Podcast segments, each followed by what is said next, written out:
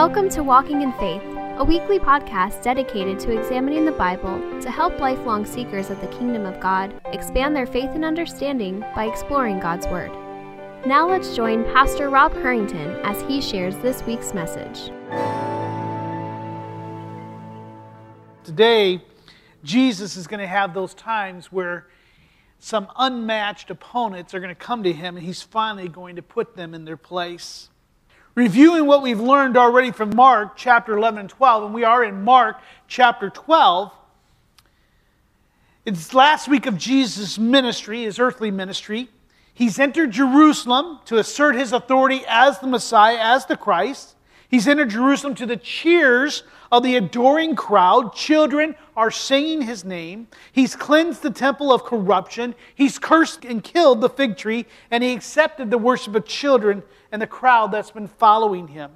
This has created a problem for the Jewish religious and political leaders the Pharisees, the Sadducees, and the Herodians. Jesus' actions are threatening their power base, and they're afraid of losing influence to him and control. In retaliation, they challenge Jesus' authority to do such things and his acceptance of receiving the title of Messiah of Christ or the authority of the Messiah. The religious and political leaders resent Jesus. They resent him not only because he has captured the heart of the people, but also because of their failure to use his popularity for their own agenda. And you always find that people either try to adapt you and use you, or they want to just put you down. The religious leaders decide to join forces and they ask Jesus three questions designed to entrap him and to limit his influence among the people. The Herodians ask a political question about taxes. Now, this is all about the law, but they ask Is it wrong for us to pay taxes to Caesar, who makes himself God? The Sadducees ask a religious question about the resurrection Do the dead rise again? The Pharisees, as we saw last week, followed with a legal question about the law of Moses and the writing of the prophets. In today's passage, Jesus is going to turn the tables, so to speak, and he asks the religious leaders the theological question about King David and the Messiah. So, with that, we're in Mark chapter 12, 35 through 37. We can read that silently together as I read out loud, where it says, Mark records, and as Jesus taught in the temple, he said, How can the scribes say that Christ is the son of David? David himself in the Holy Spirit declared, The Lord said to my Lord, Sit at my right hand until I put your enemies under your feet. David himself calls him Lord. So, how is he his son? And the great throng heard him gladly. Father, give us wisdom. Help us to understand these passages sometimes that can be very difficult to understand or, or seem to be irrelevant to our stance today. But let us open your word and may your spirit speak to us freely and may we respond to your spirit and may we, like the people, hear your word gladly. We pray this once again in Christ's name. Amen. Now, reflecting back to Mark 1 1, we saw that Mark's gospel, he's writing his gospel in order to give the beginning of the gospel of Jesus Christ the Son of God. Mark is writing an account of the life and ministry of Jesus in order to proclaim that Jesus is the Son of God to the Christian church of Rome. The religious leaders, meantime, have been questioning Jesus' authority, and he had answered their questions so well, so wisely, that it says that no one dared to ask him any more questions. So now Jesus is going on the offensive with some questions of his own. Now we find himself, we find Jesus, he's at the temple, he's teaching. Knowing that his ministry is at the end, he has a few days left, and the cross is near. He wants to use it wisely, using the best time, and he's using it teaching by discipling the crowd, his disciples. He turns to the scribes that are lingering among the edges of the crowd and he asks them a theological question. He says, How can you, how can the scribes say that the Christ is the son of David? So he's wanting to talk about what the scribes teach. They've been asking him about his teaching and his beliefs, so he now turns the table and says, How can they teach this? Now I want to review the word Christ. Christ is a title that comes from the Greek word. It's used for the Hebrew word Messiah. The Messiah is also known as the anointed one in the Old Testament. He's the one who will come as the conquering king who will rule in majesty. He is the promised one that they've been looking for. The passage in question that Jesus is asking is found in Psalms 110, where the psalmist writes, The Lord said to my Lord, Sit at my right hand until I put your enemies under your feet. Now, this is the most quoted chapter in the New Testament, and it was considered a messianic psalm that prophesies of the coming victorious king. In a nutshell, this psalm prophesies that one day the Messiah, the anointed one, the promised one, who sits at the right hand of God, will rule in the midst of God's enemies and David's enemies as well. That God's people will offer themselves freely to him, and that he will shatter the kings on the day of his wrath, and he will execute judgment among the nations. This is what the Hebrew children were looking for. This was their hope. This is what they yearned for a renewing of Israel, a renewing of the Jewish nation. Jesus is pointing out that the scribes taught that the Messiah, the anointed one, would be a king coming from the line of King David who would liberate his people, the Jews. They taught that the anointed one of God, though, would only be just a normal human being. He would be a human man, a descendant of David. He would be a great military man. What Jesus is doing here, he's going to correct their teaching. For their concept of the Messiah is an error. He does this by asking if David himself calls him Lord, so how is he his son? In other words, how can he be both Lord and son?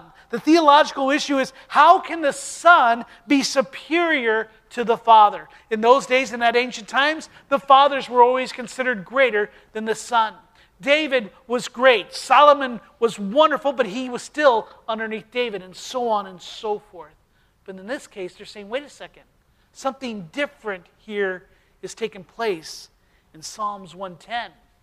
And Jesus is bringing their attention to it. He's asking is the Messiah, is the Christ the son of David, or is he the Lord of David? How can he be both? The ESV Study Bible writes that the title, the Son of David, reflects the common understanding that the Messiah would be a royal descendant of David. Yet, David calls the Messiah Lord. Not just Lord, but his Lord. How can that be? Jesus is making three points about this psalm. The Messiah is more than just David's biological son, he's more than just a descendant of David. The Messiah is more highly exalted than David. He will assume a greater status than David did, which is kind of really, in the Jewish mind, is hard to comprehend. Third point that Jesus is making is that the Messiah is God. He is the Son of God. In other words, though junior in age, saying Jesus is younger than David in human form, the Messiah will be superior in rank than David. The Messiah is to be understood as David's Lord rather than his son. In other words, Jesus is saying is that in Psalms 10, he says, It is written by the Holy Spirit through King David. This is what he explains in his teaching when he says, David himself in the Holy Spirit declared. In other words, Jesus is not saying, This is my interpretation. What he's telling the scribes and the people is saying, Here, you need to understand what Psalms 110. This is written by the Holy Spirit through King David. It's written about the Messiah. He's the coming king who will rule in righteousness. And it also affirms the deity of the Messiah. In other words, he's going to be more than just a human man. Now, you can imagine the crowd loves seeing the religious leaders being duped. It says that great throng heard him gladly. I think that they were just as done with the scribes as much as Jesus was. In Matthew's account of this exchange, it's noted that no one was able to answer him a word. They could not give a reason. Nor from that day did anyone ever dare ask Jesus any more questions. Here's the problem that Jesus is pointing out the problem is that the religious leaders truly do not know who Jesus is. Get this. They do not know who Jesus truly is and where he comes from. They did not understand that he was from God and that he is God. They were ignorant of his identity and the source of his power to do miracles and the authority of his message. They were trying to shut him up. They were trying to kill him. They were trying to put him down, not realizing that the whole time they were viewing the very one that they had been praying for. Sadly, the one that they had been praying for was to come was right in front of them. And all they desired to do was to shut him up and kill him. They did not know who Jesus was. The promise is given many times in the Old Testament. The scribes were looking, but they were so lacking in understanding that they were actually blind. And Jesus is going to address their blindness as we look in next week. But here, the people who should have known who the Messiah was could not even teach about the Messiah correctly and could not even recognize him when he was before him. If they were to look in the Old Testament, they would see that the son of David was to come. He was going to be a great person, but he was going to be more than that. In 2 Samuel, we see in the Old Testament, it says, Now therefore, thus you shall say to my servant David, when your days are fulfilled, when you lie down with your fathers, I will raise up from your offspring after you, who shall come from your body, and I will establish his kingdom very well. They can understand it. So there is going to be a son coming from David. In Psalms 89, he says, I made a covenant with my chosen one. I have sworn to David, my servant, I will establish your offspring, and I will build your throne. Again in Isaiah, there shall come forth a shoot from the stump of Jesse, speaking of David's father, and a branch from his roots shall bear fruit.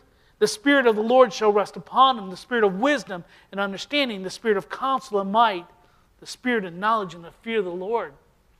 As you can see, as Revelation becomes more progressive, and then Jeremiah, behold, the days are coming, declares the Lord, when I will raise up for David a righteous branch. And he shall reign as a king and deal wisely, and shall execute justice and righteousness in the land. That's what Psalms 110 was proclaiming. In these days, Judah will be saved, Israel will dwell securely. And this is the name by which he will be called The Lord is our righteousness. So the scribe should have seen, yes, it began as a physical descendant of God, but yet there would be something much greater. Mark has recorded three times that others have proclaimed Jesus as the Christ, the promised one, the Son of David. As we've seen, the Son of David, again, was a term in which it would show that that would be the Messiah. Peter's declaration in Mark that we saw says, You are the Christ. The cries of the blind man, Son of David, Jesus, Son of David, have mercy on me. Or the shouts of the crowd of the children, Blessed is the coming of the kingdom of our father David. Hosanna in the highest. You see, they were angry because Jesus was accepting the adoration of the people. He was accepting finally, now after all these, these years of his ministry, he's accepting that title, so to speak, of Messiah, the Christ. He's identifying with that, and there could be none of that.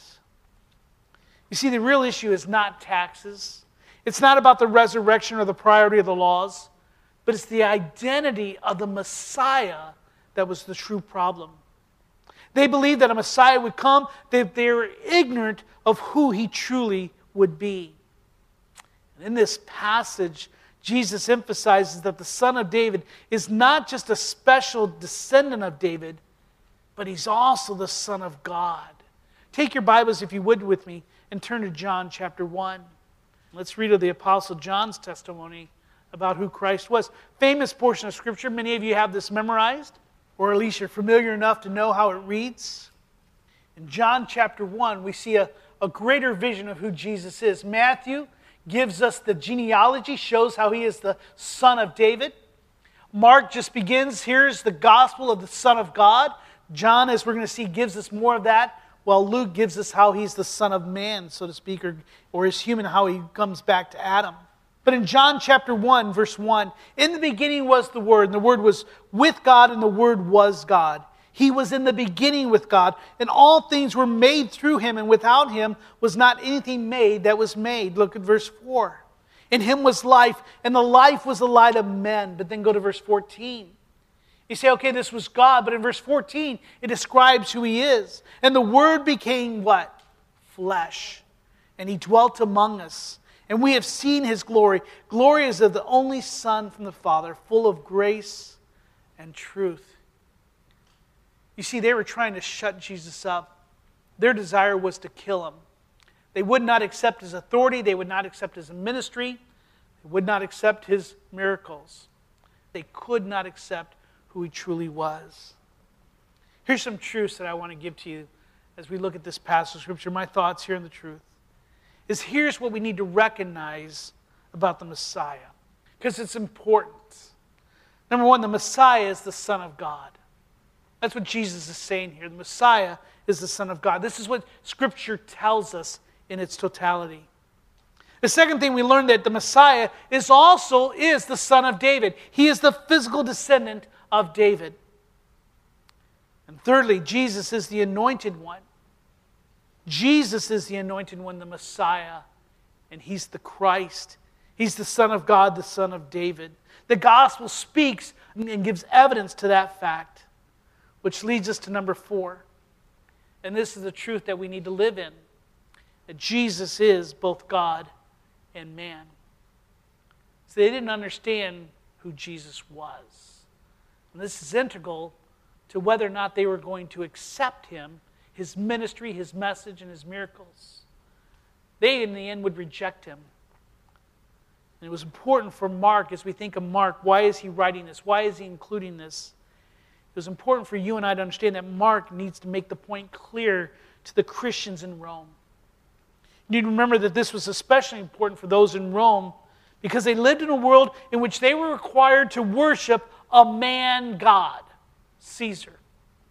Caesar to them was more than just a man, just a ruler. He was a God. Hence why they were wondering should they pay taxes with Caesar's money? Because on the money it said that Caesar was the Son of God.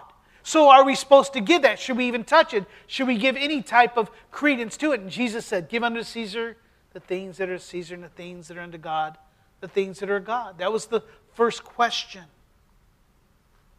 The church here was facing persecution because they worshiped a different God man, and that was Jesus. And these two beliefs were in direct conflict. So Mark is writing to encourage them listen, Jesus is both God and man. He is the Christ, He is the Messiah, He is the promised Savior of the world. From back in Genesis chapter 3, verse 15, He's the one that we've been hoping for. Now, I want to give you the importance of this because as soon as we hear that He's both God and man, we say, okay, we understand it, but you need to understand why that's important. And I'd like to bring your attention to Wayne Grudem, who writes about the importance of the incarnation. It's here on the screen just to help us understand it. We have to recognize that from the divine nature to the human nature, although Jesus' human nature did not change in its essential character because it was united with the divine nature in the one person of Christ, Jesus' human nature gained a worthiness to be worshiped. In other words, as the Son of God, he is worthy to be worshiped and he has an inability to sin both which did not belong to human beings. In other words, if Jesus was not God, he would not be without sin. He would not be an acceptable sacrifice for you and I. He would not be worthy to be worshiped. But from the human nature to the divine, how does that work? Well, Jesus' human nature gave him the ability to experience suffering and death. It gave him ability to understand by experience what we are experiencing. Hence, Paul could say, There's nothing that you haven't experienced that Jesus hasn't experienced. It also gave the ability to be our substitute sacrifice, which Jesus, as God alone, could not have done.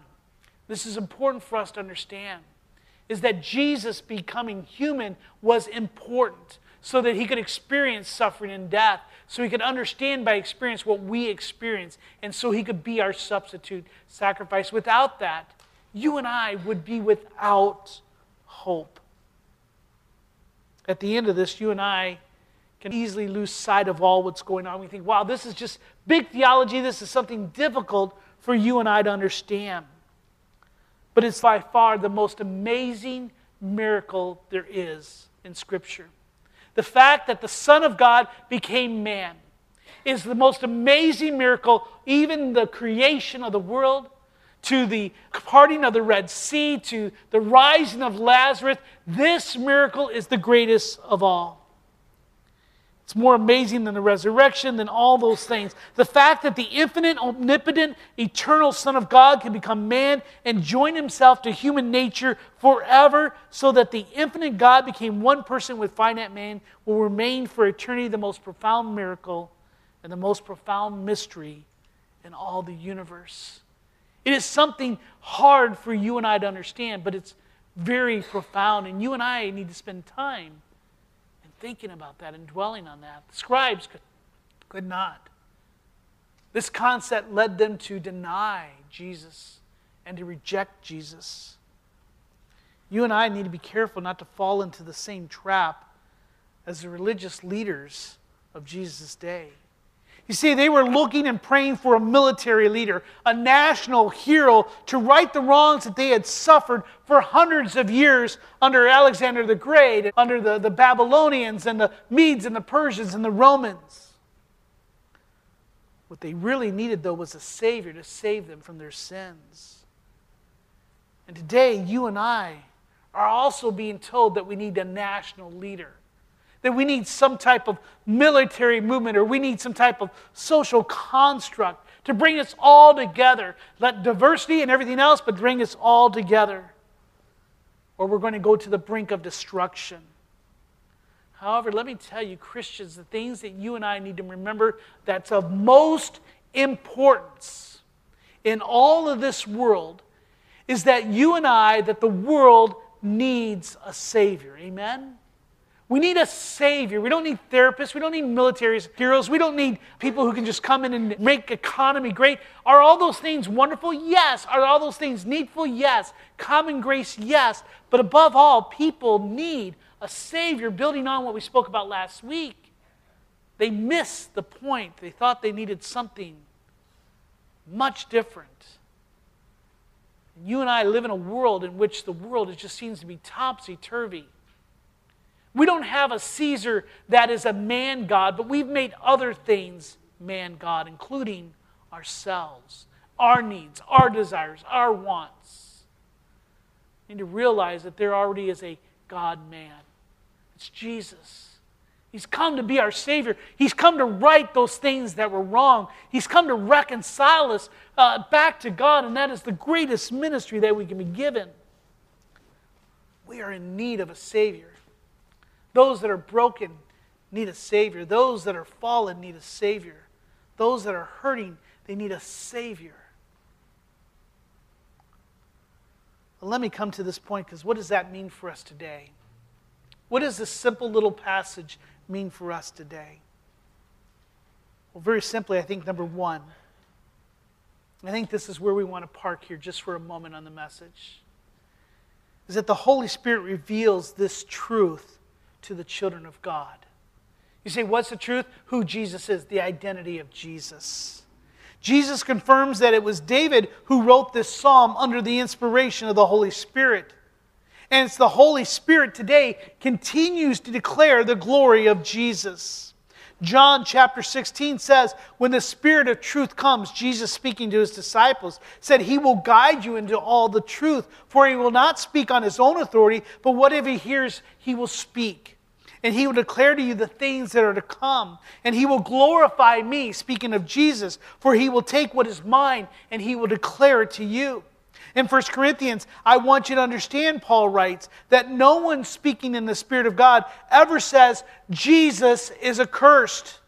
And no one can ever say that Jesus is Lord except in the Holy Spirit. Take your Bibles, if you would, please, Romans chapter 1. As we continue to see that it's the Holy Spirit that reveals the truth that Jesus, Messiah, is both God and man. In Romans chapter 1, look at verse 1. Paul, a servant of Christ Jesus, called to be an apostle, set apart for the gospel of Christ, which he promised beforehand through his prophets in the Holy Scriptures. Verse 3 concerning his Son who was descended from David according to the flesh. He was man. In verse 4, and was declared to be the Son of God in power according to the Spirit of holiness by his resurrection from the dead. Jesus Christ our Lord. The Holy Spirit reveals this truth. Without the Holy Spirit, get this, without the Holy Spirit, you and I cannot know Christ. Let me say it again. Without the Holy Spirit, you and I cannot know Christ. This is why the religious leaders did not recognize their own Messiah. For they were blinded and they were deaf to the Holy Spirit. When the wind blew, it did not blow through them. The Holy Spirit points that this Jesus is both God and man. The incarnation, he is both divine and also able to be our substitute. You say, well, why is that so important? I give you two reasons, some notes. Is that if you and I embrace the truth of who Jesus truly is, that truth will lead to life. First John says, Everyone who believes that Jesus is the Christ has been born of God. In John 11, Jesus says, I am the resurrection and life. Whoever believes in me, though he die, yet shall he live. If you believe this, if the Holy Spirit has revealed it to you, and you have accepted you have embraced who Jesus is, and you've come before him and accept the works that he's done on your behalf, then you have life. However, if you have not embraced it, to deny this truth is to be condemned. To deny who Jesus is is to be condemned. Who is the liar? But he who denies that Jesus is the Christ. This is the Antichrist, he who denies the Father and the Son, and no one who denies the Son has the Father. So anyone who denies that Jesus is God is condemned.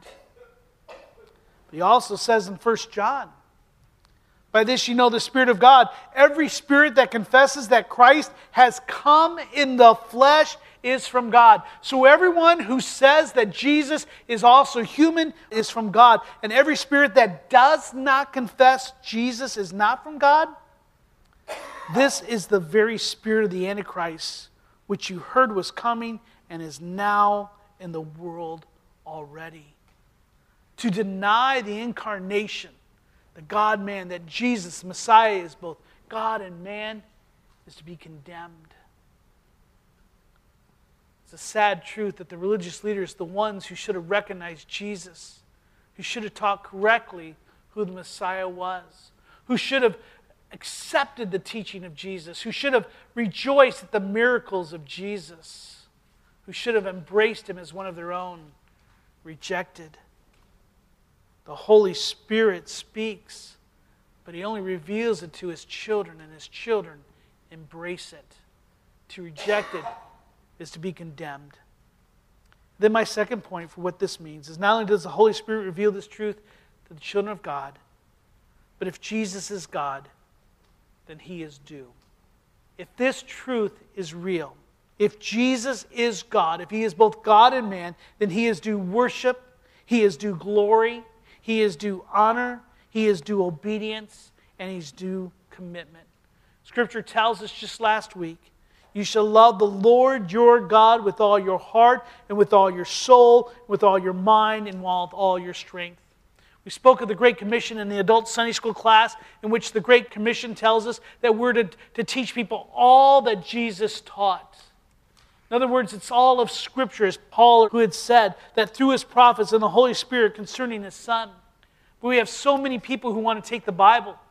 And even when it becomes to the letters in red, they say, well, the letters in red are, are more important than the rest. It's not true.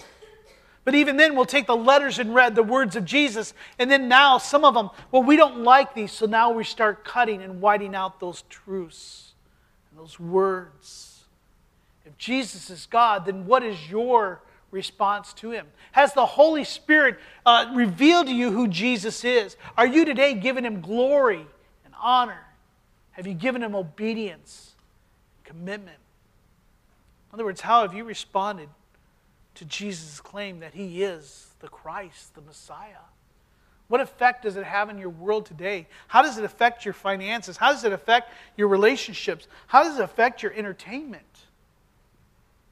How does it affect that which you worship, that which you focus on? If you're still wrestling with who Jesus is this morning, then I beg you to consider the evidence and the testimony of Scripture and pray for understanding.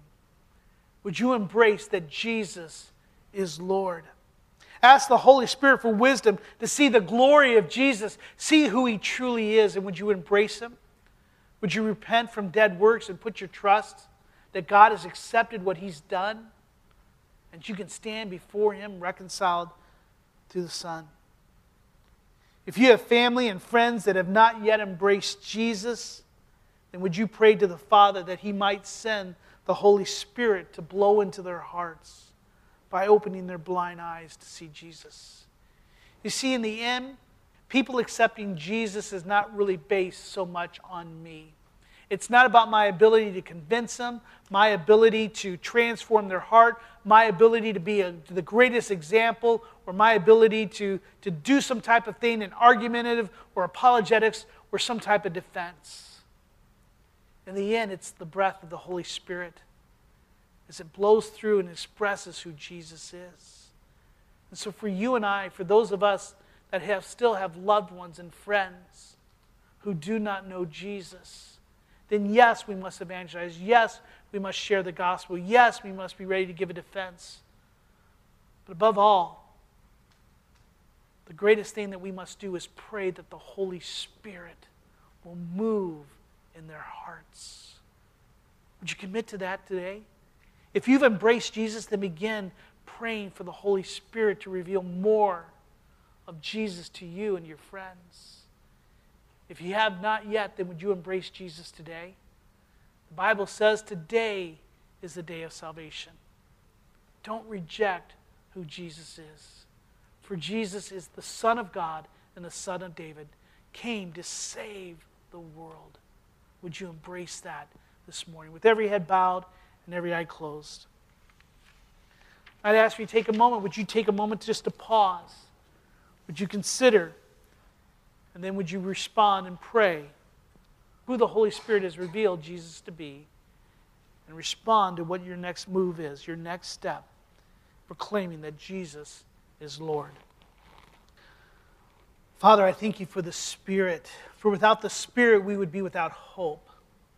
For it's a Spirit that speaks of you. It's your Spirit that's come and blown into our hearts and, and removed our old stony heart and given us a new heart, one that can see you. Father, I pray that you'd open the eyes of those that might be spiritually blind and open the ears of those that may be spiritually deaf, that we may be able to hear and see your word and see Jesus anew. And Lord, may we give thanks to the Spirit. May you do your work in those that we love and those that we care about as we share the gospel. And Father, may we also respond to the Messiah, the Savior of the world. May we show him honor and due respect bring us into repentance and bring us into obedience and commitment to follow Him. Lord, we thank you for Him. We pray this in Christ's name. Amen. We hope you have enjoyed this week's Walking in Faith podcast. We encourage you to share this podcast with others in order to help spread God's message to all those in need. If you have any questions or comments, we would love to hear from you. Email us at walkinginfaith at orangevilla.org. You can help us spread this podcast by writing a review at iTunes, and don't forget to visit us online at orangevilla.org. There you will find more information about our ministry, as well as share your thoughts, submit prayer requests, and find out how you can help others to grow in God's love. Until next week, may God bless you in everything you do.